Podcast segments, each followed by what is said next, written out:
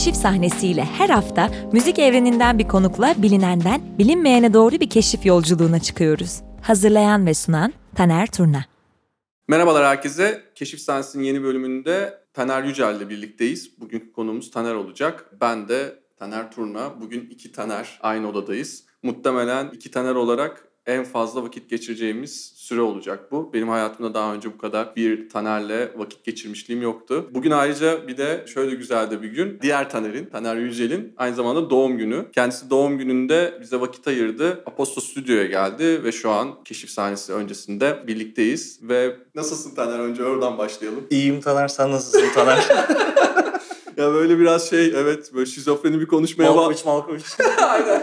Zaten konuşmak için böyle bir mail atıyorum. Mail atarken de çok garip geliyor böyle. Selam Taner. Kendi kendime böyle gelecekten notlar gönderiyormuş gibi triplere de girdim. Ee, ama böyle şey güzeldi yani. Hani bir ironi barındırıyordu daha en başından itibaren. Bunu Ahmetler anlamıyor tabii.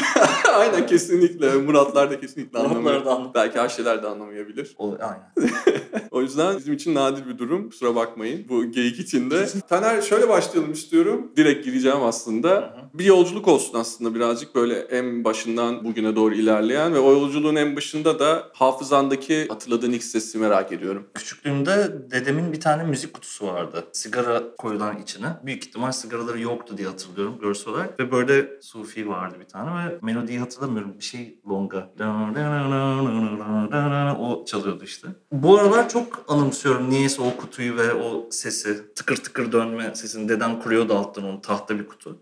Oydu benim ilk böyle gerçekten garipseyerek duyduğum şey. Bir de ikinci olarak da kuzenlerimin Walkman'i. O beni mahvetmişti. Kulaklıktan ses geliyor olması. Hala o şokumu hatırlıyorum. Böyle gerçekten beynimde bir kapakçık açılmıştı. Yani böyle tıkır tıkır böyle onu hissetmiştim. 80'ler sonu falan mı buralar? e tabii büyük ihtimal. Peki kendim böyle mutlu olduğum bir anın içerisinde müziğin de olduğu bir hatıra var mı? İlla ki vardır ama insan genelde umutsuz şeyleri daha net hatırlıyor evet aslında biraz da şey. Bugün biraz böyle terapi seansı gibi olacak falan. Evet, evet. Yani belki konuştukça da belirginleşir. Aynen aynen. Ee, Ha şöyle derim falan. Aynen dönüyorum böyle. öyle. Aynen öyle. Peki şey böyle müzikle ilk böyle haşır neşir olduğun bu şey de olabilir. Kuzenimden aldım Walkman'i, taktım işte bir şarkıyı geçiş yaptım ve hani gerçekten o müzikle samimi ilişkini kurduğun bir dönem var mı böyle ya? Var var. Anaokulunda şey yazdırmışlardı annemler benim. Keyboard. Piyano diyorlardı da piyano değil tabii ki de o yani org. Aynen. Yani. Küçük bir Yamaha org. Hala duruyor o orgunda bu arada. Aa çok iyi. Evet. Çok iyi de drum sound'u var. Böyle bayağı kötü 8-beat sound'u böyle. Ama zaten şey ya 80 sonu 90 başları bence canavar gibi o aletler. Tabii tabii. Böyle Casio ton gibi bir şey zaten küçük bir şey. Yani çok marka şey veriyor ama ver ver. Cayır cayır. güzel sponsorlar gelsin bana. Onunla ders alıyordum. Tabii ki de sayılar vardı üzerinde işte. Hiç nota falan öğrenmedim tabii ki de. Böyle 1, 2, 3 yazıyordur. İşte 1'e bas, 2'ye bas. Parmaklarını ona göre konumlandır. Yine bir gün Nihal'i çalmayı öğrendim sadece.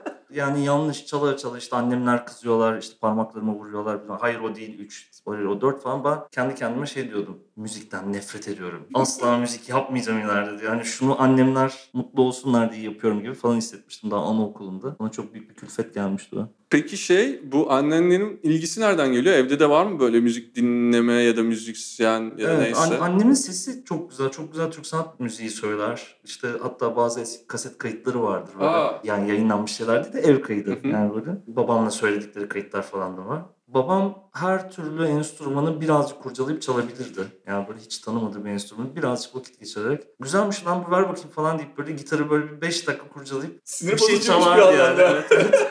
Birçok insan için çok sinir bozucu bir şeydir tabii. O bende de öyle bir heves oluşturdu yani. Hani her enstrümanı bir azıcık bir deneyeyim mi şunu diye bir şey oluyordu bende tabii. Şey mi bu böyle hani babanın demek ki bir ilgisi varmış yani. Hani bir merak Tabii da ki, var. Tabii, bir tabii yandan ki. da yetenek de var şimdi öyle de. Çocukken akordeon ve mandolin çalmış zaten. Hmm. Bir de hani hem tuşlu hem telli dünyası onda vardı. İki disiplinde. O, o da onun kendi ailesinden mi geliyormuş böyle? Tabii bir de eskiden hani müzik eğitimi biraz daha Tabii, bando ve hani eşlikli çalıştırarak öğretme biçimi var ya müzik derslerine. Şimdiki gibi hani böyle zorunlu aynı anda korkunç detone flütler korosu oluyor ya böyle fi diye hepsi aynı anda Tükürükler. Korkunç Titanic melodisi çalıyor. ya onun gibi işte yani çok kötü. Aynı anda bir sürü flüt çalınmıyor tabii o dönemde. Daha çok işte birisi mandolin çalsın, biri işte şey çalsın falan böyle bir sürü enstrüman bölüştürüyorlar. Hocalar orkestra şefi gibi bir de o dönemde. Peki şey e, böyle gerçekten para verdim aldım dediğin bir ilk kasetim buydu. İlk kulaklık bunu aldım. İlk falan. kasetim Kartel. Çok çok cool gelmişti. Televizyonda böyle röportajlarını izlemiştim. Erdek'te yazlıktaydım. Dedemlerin yazlığındaydım. Televizyonda görmüştüm böyle bir sürü işte kapşonlu adamlar. Böyle cool cool konuşuyorlar. Değişik el hareketleri falan. Bu ne ya deyip böyle bir karteli merak etmiştim gerçekten. O zaman hiçbir şey anlamıyordum tabii ki de. Coplarla sopalarla bizi dövdüler falan diyor. Ben bir de acıyı benimsemeye çalışıyorum ama hiç bende olmayan bir acı. Ülkede de yok. Ülkede de yok. Peki oradan şeye gelelim. İlk böyle hani grup denemesi. Ben Neon biliyorum ama Neon'un öncesi var mı? Ya da ilk Neon'da mı? Neon lisede mi başlıyor? Yok hayır. Neon ben üniversiteyi bırakıp İstanbul'a döndüğüm zamanlarda başlıyor. İşte 2000 ortaları, 2006-2007 civarları olsa gerek. Öncesinde var mı bir şey peki? Öncesinde yani isim misim bile olmayan bir sürü punk grubu denemelerim var. İşte birinde davul çalıyordum, birinde vokal alıyorum, birinde bas çalıyordum. Kim eksikse. İşte ne yapasım geliyorsa o dönemler, neyi öğrenmek istiyorsam onları deniyordum tabii ki. Yani punk denemenin güzel bir öğretisi. Müzik yapmanın güzel ve hızlı bir öğreti biçimi gibi bir şey punk. Hani Ya- çünkü çok disiplinli, çok iyi çalmana gerek yok. Üstün körü eşlik edebilecek hafif bir yeti yeterli gibi oluyor çünkü. Yani punk'la beraber şeyi de görüyorum ya. Mesela benzer bir dinamik görüyorum. Mesela bu işte şu anda İngiltere'den çıkan bu yeni caz akımıyla Tabii. Çok paralel görüyorum yani. Orada da çünkü şey var yani işte böyle... Hip hop da bile. Aynen hip hop'ta grime da mesela Tabii, tabii. benzer yani hani. Orada da böyle hani gerçekten şu sound'u koyalım, işte Hı hı. şunu yapalım, işte jam session yapalım falan. Yani o bariyerler kalkmasıyla birlikte Tabii. bir arada bir de üretebiliyor olmanın Ben Ee, şeyi seviyorum. Çok özür dilerim lafını kestim galiba ama janralar değil de tavırlar olmaya başladı ya bazı şeylerde. Hani mesela punk'ın, cazın aslında janradan çok tabiri caizse attitude diyorlar ya hani tavır, üslup. Başka şeylere yansıtabildiğin bir üsluba dönüşüyor aslında. Yani Grime'ın da zaten şöyle tanıttılar ve ben de buna katılıyorum. İşte böyle punk'tan sonra İngiltere sokaklarında ana akıma sıçrayan ilk müzik türü diye tanıttılar ve aslında ben de bunu doğru buluyorum yani. Bence benzer attitude dediğin işte az önce o davranış şeyinden geliyor. O zaman şeye gidelim. Üniversiteyi bıraktın. Anadolu Üniversitesi'nde animasyon. Evet, çizgi film bölümü, animasyon. Animasyonu yanlış anlıyorlardı o dönemde. Otellerde Animatör. animatörlük olsun diyorlardı falan işte. Animasyon olsun. Turizm önemli falan. Ee, geldin İstanbul'a. Zaten anladığım kadarıyla biraz da şeyde gel- geliyorsun yani hani müzik müzik yapmak için geliyorsun yani hani buraya. Tabii ya bir de doğma büyüme İstanbulluyum zaten. Sadece üniversite için Eskişehir'e gitmiştim. Eskişehir'de o okulla çok fazla iletişim kuramadım zaten. Hani yapmak istediğim şeyi orada çözümledim ve müzik olduğunu bulunca daha çok sahneyle vakit geçirmeye başladım orada. Daha bir cover gruplarında çaldım orada. Baktım o dönem para da tatlı geldi. Ondan da kazanabiliyorum. Bu da bir destekleyici bir unsurdu. Hani ailemden az bir destek alıyorum. Hani maddi anlamda böyle çok diğer insanlar kadar almıyorum ama sahne çok büyük besliyordu beni maddi olarak da. Bu da iyi bir teşvikti yani. Hani bir üniversite öğrencisi için. Ne bileyim buzdolabında güzel şeyler vardı yani birçok insan. yani ben galiba müzik yapmak istiyorum dedim. Çünkü o ilkelliği fark edince işte seninle de daha önceden konuşmuştuk. İddiasız olmayı sevdim. Ben hayatım boyunca işte mesela Güzel Sanatlar Lisesi ve üzerine de Güzel Sanatlar Fakültesi okuyan ve asla resimde kendini kreatif bulmayan birisiyim. Yani çünkü hep öğretilen çizgileri veya istenilen ödevleri yapabilecek bir çizgi ve bir çizim gücüm olduğunu düşünüyordum. Hala da öyle düşünüyorum. Bazen kendimi tatmin etmek için çiziyorum. Bence konservatuarlılar da bunu anlıyordur hani müzik üzerinden. Şeyi merak ediyorum ben. Neon'dan bahsederken zaten şey diyorsun yani hani birçok şeyi deneme şansı bulduğum ve birçok şeyi de öğrendiğim. Ya bu böyle değilmiş, Kesinlikle. kayıt kayıt böyle değilmiş, konser böyle değilmiş. işte grup hatta belki de grup olma böyle bir şeymiş dediğin öğrenme şeyi oluyor. Tabii Lan Oldur'u en çok duyduğum gruptu yani. yani gerçekten durmam gerekiyordu yani. Saçma sapan devamlı gürültü çıkaralım istiyorum çünkü. Yani onlar beni bir güzel tıraşladılar yani o açıdan. Ve ne kadar orada yaptığım müzikten hiçbir zaman tatmin olmasam da bazen hatta bazı şarkılarına utanırdım sahnede çalarken. Arkadaşlık altına çaldığımız parçalar vardı yani orada bayağı. Arkamı dönüyordum. Arkamı dönüyordum tabii o dönemlerde tabii. Daha çok arkam dönük çalıyordum zaten. Davulcu Mustafa işte vardı. Mustafa Zümrüt. O şeye çok meraklıydı. Hem ses kayıt teknolojisine bir sürü bu tarz magazinler vesaireler alıyordu. Ekipmanlar da takip ediyordu ve ben hiç anlamıyorum ses kartı niye gerekli ki işte ne olacak işte koy bir tane mikrofon kaydet öyle değil mi falan gibi düşünüyordum. O bana bir sürü şey anlatmıştı işte abi kompresör diye bir şey var işte bu aa falan diye yani ben her şeyin sadece gitar davul bas olduğunu zanneden ve böyle iyi bir mikrofonla bir kere de kaydedildiğini düşünüyordum bunların. O bana o dünyanın dehlizini açmış birisidir mesela buradan da Davulcu Mustafa'ya Mustafa'ya selamlar. selamlar. Oradan sonra peki ne oluyor? Biraz böyle kronolojik ilerlersek ne geliyor sonrasında projelerde? kronolojik ilerlersek ya daha sonralarda pek bir şeye dahil olamadım. Çok uzun süre bir askerlik Hı hı. şeyim var. Askerlikten sonra Hazavuzu isimli bir sanat kolektifine dahil oluyorum aslında. Orada daha çok ses ve müzik performanslarında eşlik ediyorum onlara. Daha çok sergi yapan bir ekipti tabii. Aslında önemli bence çünkü böyle şimdi birazdan da geleceğiz oraya ama Sayede dünyayı gezdim tabii. hem öyle hem de aslında şey belki biraz da sesi hep perform etme özellikli düşündüğün Evet. ama bu sefer de belki bir atmosfer ve başka bir işe eşlikçi olabilecek şekilde konumlandırdığım bir dönem gibi aslında belki Hı hı. baktığın zaman. Ben Evet. dışarıdan bakınca öyle gördüm en Şunu azından. öğrenmiştim orada mesela benim için çok önemliydi bu. Orada bir müzisyen olmayı bırakmıştım mesela. Hani gitarı bir müzik enstrümanı değil de bir ses aparatı gibi kullanmayı çözümlemek benim için değişik bir sınav olmuştu orada. Daha çok efekt pedalları kullanıyordum. İşte garip garip doğalgaz boruları, onlara piezo manyetikler takıp pedallardan geçirip üfleyip böyle saçma sapan sesler çıkartmanın savaşındaydım. O açıdan benim için çok güzel olmuştu. Güzel kafalar açmış. Evet evet çok güzel şeyler açtı o. Oradan da bir ayrı kendi içinde küçük bir ekiple tekrardan çok kalabalık bir devamlı elemanı değişen bir ekiptir Hazavuzu. Yani ana kadrosu var ama devamlı böyle kadrosu değişir. Sonra ben de değiştim tabii çıktım orada. Ama bu ekibin kendi içinden Özgür Erkök ve Oğuz Erdin'le birlikte Ses Perileri diye bir performans ekibi oluşturduk sonra. Özgür'ün kendi solo mağazası da zaten Ses Perisi. Biz eklenince Diye çok yaratıcı bir fikirle böyle çoğullayarak bir grup oluşturduk. Onunla da bir post-punk soundlu bazen krautrock dinamiği olan bir performans yaptık. Kısa süreli oldu ama yani o çok eğlenceli bir şeydi. Onda da mesela kostüm ve abstrak şeyler yaptık ve böyle Özgür zaten çok iyi bir performansçı. Bir performansa eşlik etmek, geride durmak, onun dinamiğini alan yaratmak çok zevkli bir şeydi. Bu da öyle bir kısa bir süreli bir şey. Ardından Drows başladı benim. Drows'u zaten yıllardır çok takip ettim. Çok sevdiğim bir gruptu benim işte. Sonra biz böyle bir 2015 ya da 2014 yılında aslında biz gezi döneminde çok yakınlaştık bütün ekip olarak. Sonra işte 2015'te müzik yapmaya işte ben Drows'a bir sürü beste yapmıştım. İşte bir mangalda bunları pekiştirip bunları çalar mıyız ya falan gibi gazlayıp öyle bir şeyle başladı o mevzular. Sonra işte bir dijital mecradan yayınladığımız bir albüm, bir tane de Slovenia Records'tan, Amerika'dan Slovenia Records'tan yayınladığımız bir tane de EP'miz vardı. Sonra işte kendi içinde ufak tefek anlaşmazlıklardan, klasik her projemde olduğu gibi evet evet onu zaten Her sen, programda olduğu sen, gibi evet, sen de zaten söylüyorsun ben bir grup elemanı değilim diyorsun ben yani. yok olamıyorum Evet. galiba ya aynen. Güzel bunu bunun farkına varmak da bence Hı hı. şey önemli bir. Ya gıcık ve zor bir insan olduğumu biliyorum çünkü şeyi Çok müdahale olmaktan mı yoksa gerçekten mesela şey de var yani çok fazla sanatçılarla baktığın zaman ya da grupların içine baktığın zaman grupta şöyle bir dinamik de oluşuyor. Yani herkesin aynı şekilde benimsemesini istiyorsun. Herkesin aynı şekilde pastaya e, bir şeyler katmasını istiyorsun. Ayrıca bunu hem bir yandan bunu istiyorsun ama hem de bir yandan kendine de alan açmak istiyorsun. Kendi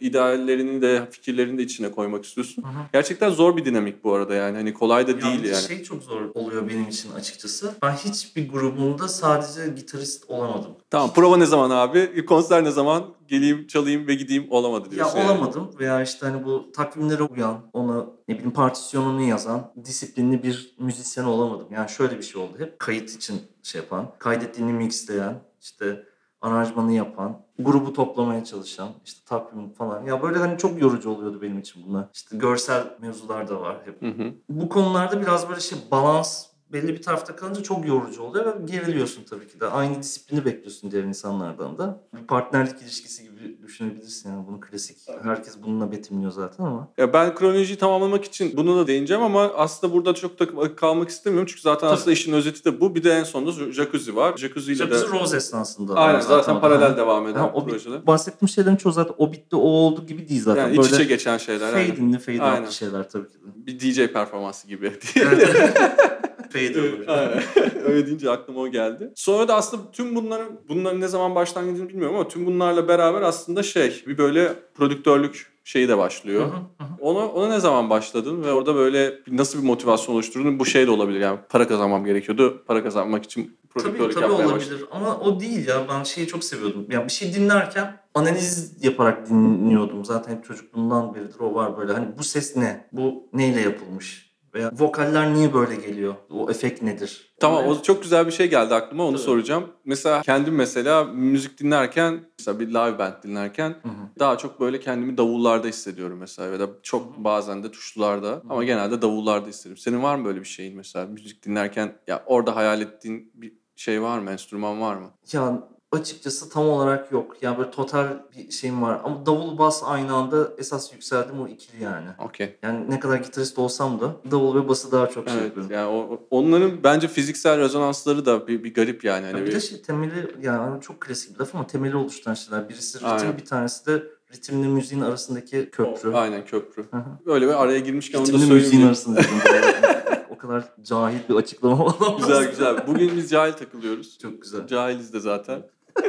Sonra e, tamam bütün bu hikayenin devamında aslında zaten bir yandan da prodüktörlük de geliyor. Çünkü zaten hı. aslında işin o mutfak tarafında da ilgili olduğunu söylüyorsun. Evet. Ee, peki burada biraz da şeye değinelim. Yani böyle birisi geliyor benim işte bir şeyler var şöyle bir fikrim var. İşte Hı bu abim prodüktör olur musun diyor. Şimdi bunları açmayacağım. Burada bir sürü abim var senin Ya prodüktörlüğünü aslında yaptığın. şey geri dönmek isterim. Kusura Tabii. bakmazsan. Dönelim dönelim. Nasıl oldu dersen aslında ben reklam müzikleri yaparken bunu yapabileceğimi keşfettim. Hmm. Jingle işlerinde. Çünkü sipariş iş yapma durumu var ya orada biraz. Hı hı. İşte bir de şey durumuyla çok karşılaşıyorduk böyle hani Taner Bey biz burada işte şey dinledik. Sonda o çıs sesi değil de o pıs olsa falan gibi o tarz şeyleri çok yaşadığım için böyle tamam diye revizyonları artık bir şekilde anlayarak oluşturmaya başlayınca ya ben aslında bu elementleri yavaş yavaş çözümlüyorum galiba ve ben böyle birilerine bir şeyler yapmak istiyorum deyip hem reklam işlerinden de bayağı bir soğumuştum o dönemde. Bir de label kurmak istemiştim. Label kurunca da böyle hani hem bir şeyler kaydedeyim insanlara hem onları yayınlayayım. Böyle bir Domuz şey Records'tan oluşturdu. Domuz. Records evet evet. Domuz Records döneminde. Aslında onunla başladı prodüktörlük Çok da, çok da şey değil yani. Çok uzun bir tarihten bahsetmiyoruz. Çok 2-3 uzun değil, evet. yıllık bir şeyden bahsediyoruz Aynen. aslında. Ya ondan öncesinde hep böyle birilerine bir şeyler kaydetme, bir şeylere aranje yapma falan vardı. Hani prodüktörüm dediğim şey böyle Hı hı. 2015 yılından falan başlıyor aslında. Okey. Özgün Semerci'nin hatta şey Bulandı Sularım benim böyle ilk dediğim prodüksiyonum diyebilirim yani ona hani. O da zaten Özgün Semerci'nin de böyle highlight işlerinden bir tanesi. Özgün Semerci de keşif sahnemizin bir önceki konuklarından bir tanesiydi. Onu da böyle araya reklam. Kendi, hı. kendi, kendi reklamı yapayım. Selamlar ona da Özgün Semerci'ye de. O zaman şeyi de konuşalım. Buradan şeye geçmek istiyorum ufak ufak. Tam ona pasını atmıştım aslında. Ben geldim albüm yapmak istiyorum. İşte şöyle şöyle kayıtlarım var falan gibi. Hı hı. Senin de orada böyle bir terapi seansı gibi oluyor anladığım kadarıyla. Birazcık da Aynen. hani işin ruhunu, işte oradaki motivasyonunu, ne mesaj vermek istediğini falan bunları bir prodüktör olarak öğrenmek istiyorsun. Yani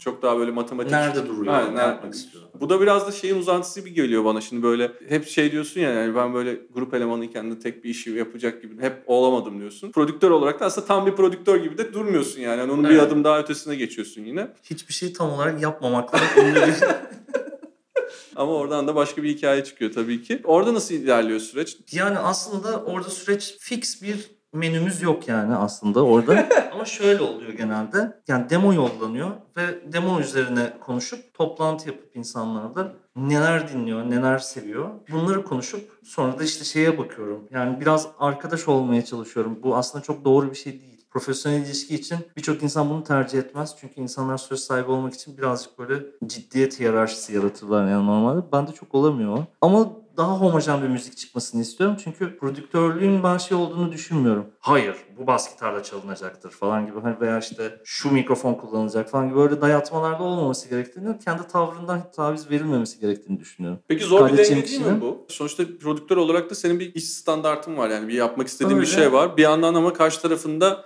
belki de çok absürt kaçacak, sana çok absürt kaçacak istekleri var. O dengeyi nasıl Kaçmıyor kuruyorsun? çünkü insanlar onun üzerine geliyor diyeyim. Hmm, okey. Yani senin skalanı biliyor bir şekilde ama senin skalandan bir şey istemiyor genelde. Ama biliyor yani hani garip bir şekilde şununla karşılaşıyorum. Sen böyle şeyler seversin diyor bazı insanlar mesela. bazen çok hoşuma gidiyor. Bazen sen nereden biliyorsun falan oluyorsun. Tabii hiç tanımadığım birisi çünkü yani bir yandan. O İyiymiş, oluyor. güzel. Bu kadar kısa sürede böyle bir izlenim bırakmak da bence önemli, değerli Evet, bir evet. durum. Şimdi buradan da çıkacağım. Biraz Aha. böyle atlaya atlaya gidiyoruz ama e, Tamam, böyle ben hani... çok dağıtıyorum. Yo yo hiç şey senlik değil. Böyle ben kafamda böyle oradan oraya güzel bağlar kurarak ilerliyorum. Tamam. Ee, aslında şuna geleceğim. Bugüne gelelim. Güncele gelelim. En güncel iş aslında Cemil Show için hazırladığın soundtrack albümü. Hı hı. Aslında daha doğrusu Cemil Show'un müziklerini yaptın ve Hı hı. onun için bir soundtrack albümü oluşturdun. Film henüz resmi olarak premieri olmadı. Sadece işte bu sene Rotterdam Film Festivali'nde premierini yaptı ama ülkemizde... Türkiye'de gösterim olmadı. Aynen Türkiye'de gösterim olmadı. Barış Sarhan'ın yönetmenliğinde bir film. Güzel de bir hikayesi var. Yıllar önce zaten kısa filmi için seninle iletişime geçiyor. Orada bir bağlar tam iletişim kurulamıyor ama peşini bırakmıyor. Hı hı. Bir şekilde bu filmle bir araya geliyorsunuz. Şeyi öncelikle konuşmak isterim. Yani soundtrack albümleri bana hep böyle bir şey geliyor. Yani bir de biraz da galiba güncelin de verdiği bir şey. Şu an albüm formatları çok zedeleniyor ya. Yani işte böyle Hı hı. konsepti bozuluyor. işte sürekli daha kısa şarkılar itiliyor. E, soundtrack albüm daha baştan benim niyetim belli yani. Ben bu iş için üretildim. Bir konseptim var ve bir hikayem var. La başlıyor. Dolayısıyla aslında birazcık da o hikayeyi arayanlar veya konsepti arayanlar için güzel de bir şey oluyor. Ben dinlemeyi çok seviyorum soundtrack albümleri. Ve aynı zamanda da birçok sanatçıda da şeyi görüyorum yani işte Nick Cave ayrıca bir motivasyonu var burada. Tom York da giriyor bu işlere. Bunlar zaten cayır cayır müzik yapan, turne yapan insanlar ama böyle hayatlarında bu alanı hep bir tutuyorlar. Sen de bu işin üreten kısmında yer aldığın için hazır bulmuşken sorayım istedim yani. Nasıl bir süreç bu gerçekten soundtrack albüm üretmek? Ya müthiş bir şey. Birincisi bir görselle sesin birleşmesi çok sihirli bir şey yani. Hani böyle çok kaliteli bir cevap olmayacak belki bu ama yani bir oyuncu gibisin yani belli bir yerde. Ama yoksun da bir Görünmeyen yandan. bir Evet. oyuncusun bazen. Ve her şeyi de etkileyebiliyorsun. Ya tabii her üslupta farklı bir şey yani. Milyon tane müzik kullanma üslubu var aslında bir filmde. İşte scoring var, işte şüphe uyandırıcı o tarz scoring kullanımları var ama veya bambaşka bir müzik kullanımı var. Direkt sahne içinde Direkt kullanımı sahne var. içinde kullanımı var. Aynen öyle. Çok değişik bir kullanım var ve bir film içinde aslında hangi modu kullanacağını baştan seçmen gerekiyor oturup. Çünkü o bir dil oluyor. Bir yerde bir şey yapıp bir yerde öyle yaptığın zaman çok terse düşüyorsun. O tutarlı olunca da çok büyük bir sihir oluyor tabii. Bir de şimdi Cemil Show'un da şöyle bir özelliği de var. Standart bir proje işi de değil yani. Yönetmen Evet. seni işin içerisine dahil ediyor. Seni her aşamasına dahil ediyor. Sen ayrıca bir sorumluluk da hissediyorsun. Yani bayağı hani filmde oyuncu gibisin artık yani. Hani Evet. senin üzerinde inşa ettiği yerler var. Seninle birlikte oluşturduğu sahneler var falan. O da başka bir iş. Başka Hı hı. bir e, tatminlik aynı zamanda. Valla Barış Sarhan valla sağ olsun müthiş bir şey sundu bana yani orada. Hani zaten o demin dediğin gibi yani kısa film döneminde de benimle işte konuştuğu ve çok çalışmak istediği dönemden beridir adamın hiç enerjisi şey olmadı ve beni o kadar rahat bıraktı ki. Bir iki revizyonu olmuştur ve onlar da hani böyle şey majör revizyonlar değil. Yani böyle acaba sonunu biraz kısaltsan mı falan gibi. Hani böyle çok nazik ve benim hatta filme daha fazla revizyonum olmuştur yani onun bana verdiğinden böyle.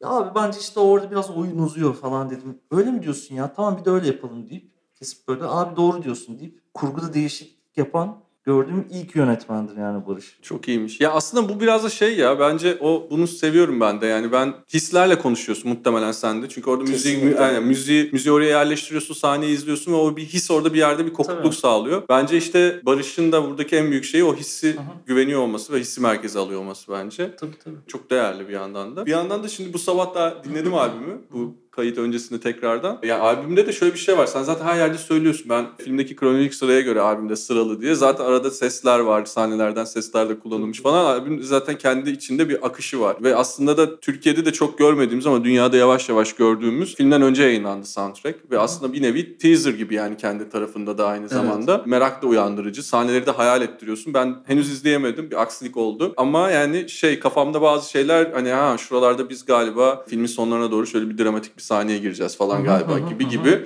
böyle e, küçük e, şeyler de bırakıyor, izler de bırakıyor. Ama bir yandan da beni etkileyen kısmı e, yani albümde işte western gitarlar da var, ambient işler de var, başka bir yerde uçuyor yaylılar falan.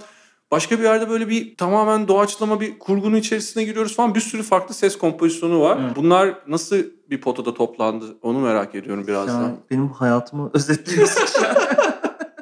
Çok zorlanıyorum tek bir janra veya tek bir şeyde ama bu filmde zaten filmin içinde filmler var. Her filmin kendi müziği var. O yüzden çok fazla janra ve çok fazla zaman geçişleri ve geliş gidişler var. Belki gidiş gelişler desem daha doğru olur ama bu tarz durumlar var. O yüzden biraz fazla janra seçkimiz fazla biraz yani burada. Bir kotada eritebildim mi bilmiyorum. Yani şimdi benim bunu demem Yok bir, tut, bir Doğru. tutarlılık kendince yakalamışsın sonuçta yani. Hani. Tabii yani aslında konsepte başlayınca galiba bir şekilde insan onu total duyuyor mu bilmiyorum. Yani hani yorulan illaki vardır dinlerken. Çünkü 27 tane miydi? Unuttum şu anda Ee, kaç bir saat, bir saat bir dakikalık bir, saat bir de- yani gerçekten zorlu bir süreç yani.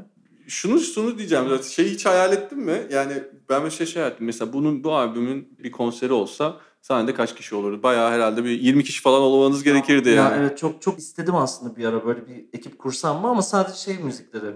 Filmin içindeki filmlerin müzikleri, o Yeşilçam referanslı olan müzikleri bir orkestral yapmayı istedim aslında. Belki olur ileride. Belki. Bir de şey bu albümün bir özelliği de şimdi oradan da şuna bağlayacağım. Senin aslında solo paketlenmiş diyelim albüme dönüşmüş ilk albümün hani e, Gerçekten öyle. Aha. Ya o da aslında bir dönüm noktası gibi bir şey. Yani Evet. kendini ilk kez bu kadar Taner Yücel adıyla hani Evet. gördüğümüz. Bir de şunu da ekleyelim.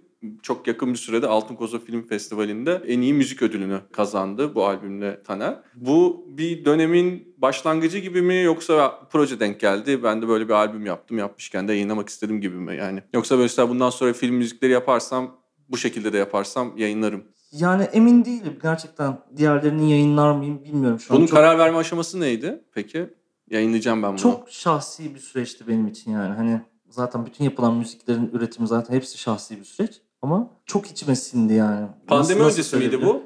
2019'da bitti aslında bu albüm. İçinde babama yaptığım şarkı da var mesela. Hani Hangisi olduğunu öğrenebilir miyiz? Dündar Bey. Hmm. Zaten babamın ismi. Ona atfettiğim bir şarkıydı. Barış bana sormadan bir sahnenin üstüne koymuştu. Gittiğimde gördüm onu. Tabii çok duygulandım. Babama yaptığım şarkının tekrardan oradan benim karşıma çıkması.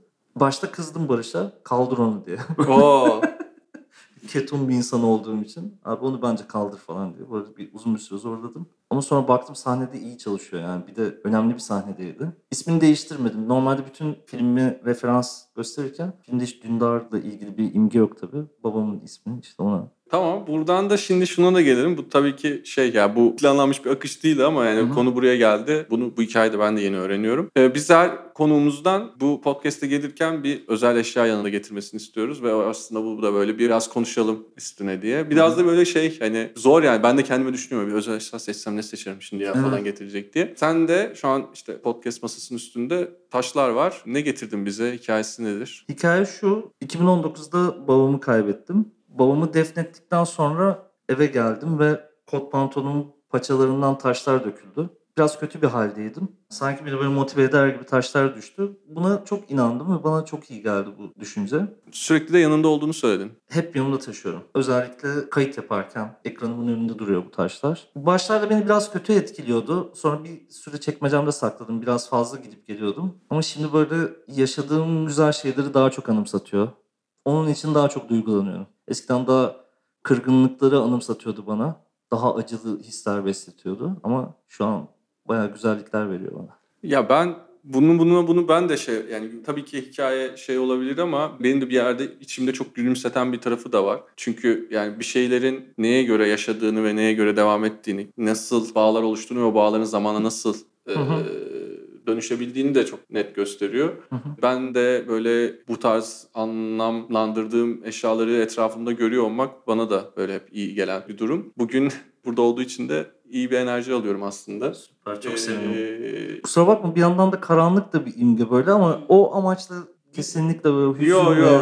acı amacıyla şey yok. Yani bu bir garip de oldu çünkü mesela Yaren'le de Yaren konuğumdu yine keşif sahnesinde. O da mesela vefat eden bir arkadaşın ona hediye ettiği pilot kalemi getirmişti. Hı hı. O da aynı şeyi söylemişti. Hep gördüğümde içimi ısıtan, onun böyle o hediye ettiği kısmı hatırlatan bir şey taşıyorum demişti. Yani sonuçta bu bir hayat yani hani Tabii ve ki de. işte- Ya sevdiğini kaybettiğin gün aslında tekrar doğduğun gündür. Yeni bir şeye başlıyorsun. aynen öyle. Mecburen yani eski sen olamadığın için. Buradan da şimdi şeye geleceğiz. Birazcık da böyle birlikte bir şeyleri konuşalım istedik. Hı hı. Ve aslında böyle konuşurken de şuna vardık yani. Dedik ki ikimizin de aslında sen aslında şöyle bir şey söyledin. Müzikte aslında bağım çok ilker, tabiri caizse cahilce yapmanın verdiği bir haz var. Ee, Tabii ki.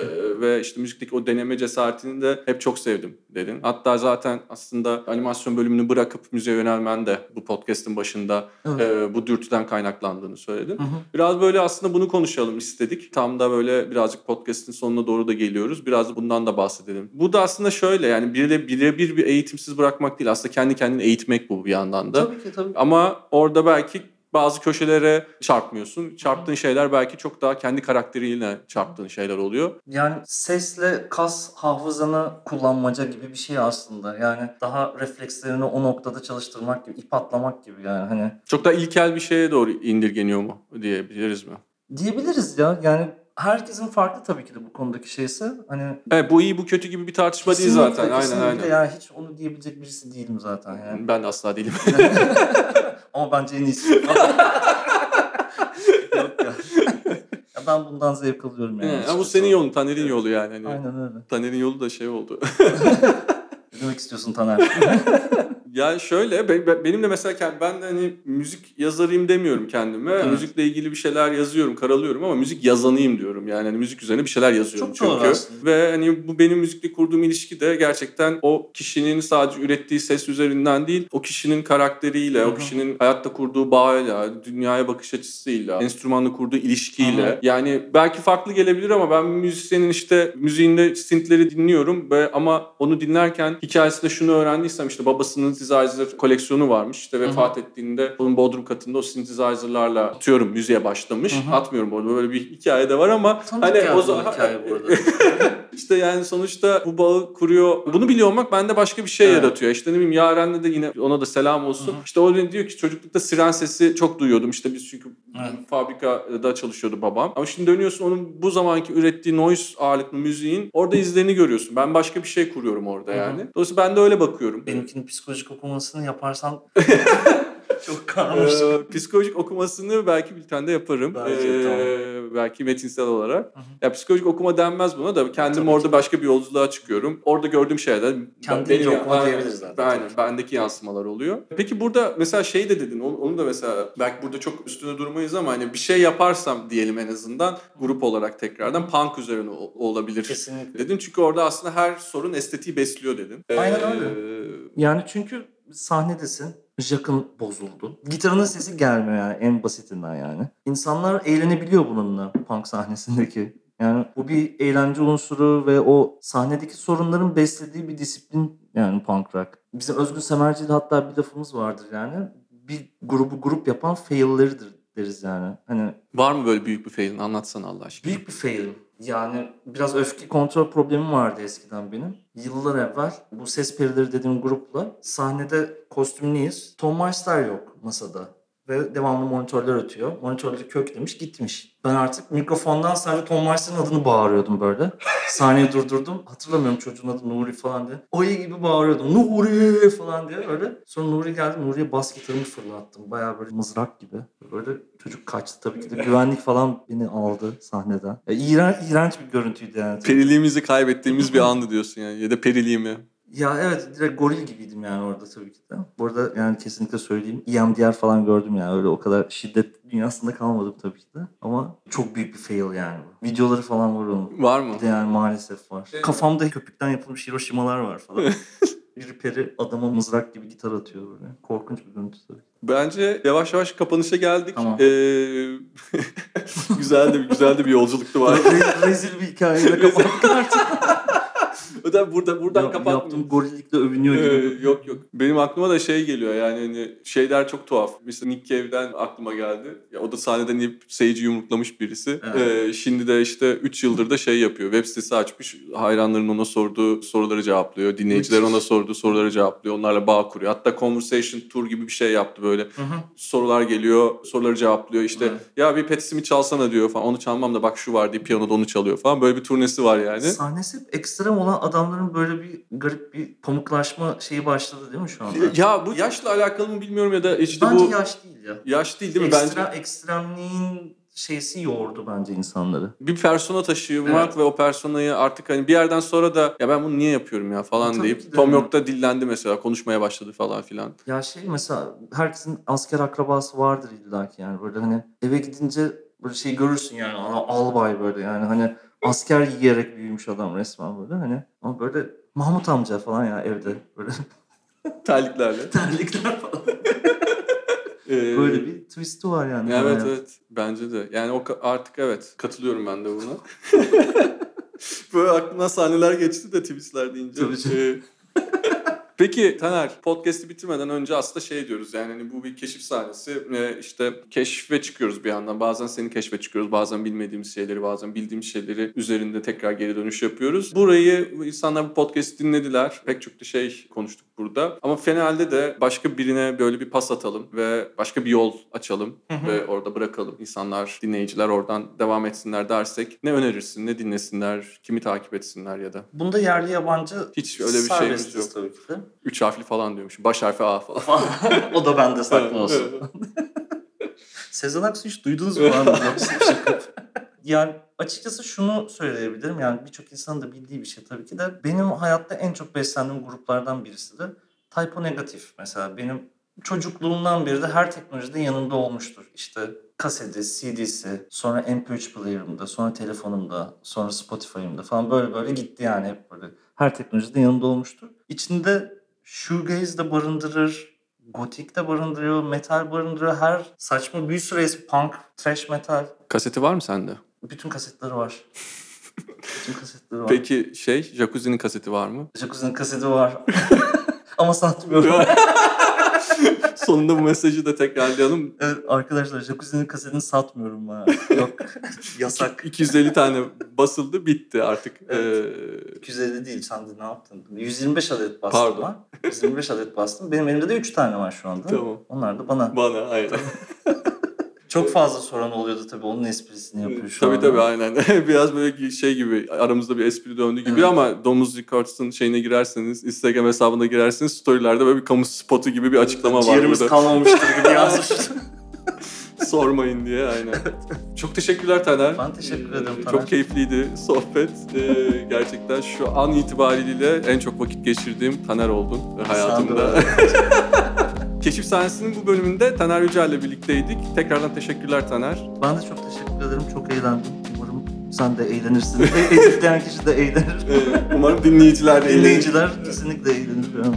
Keşif sahnesinin her hafta pazar günleri duende.community adresinden kayıt olarak mail kutunuza düşecek. Aynı zamanda podcast'i de bilimum mecralardan dinleyebilirsiniz. Keşif sahnesinin yeni konukları sürpriz haftaya devam edecek. O vakte kadar sevgiyle kalın, hoşçakalın.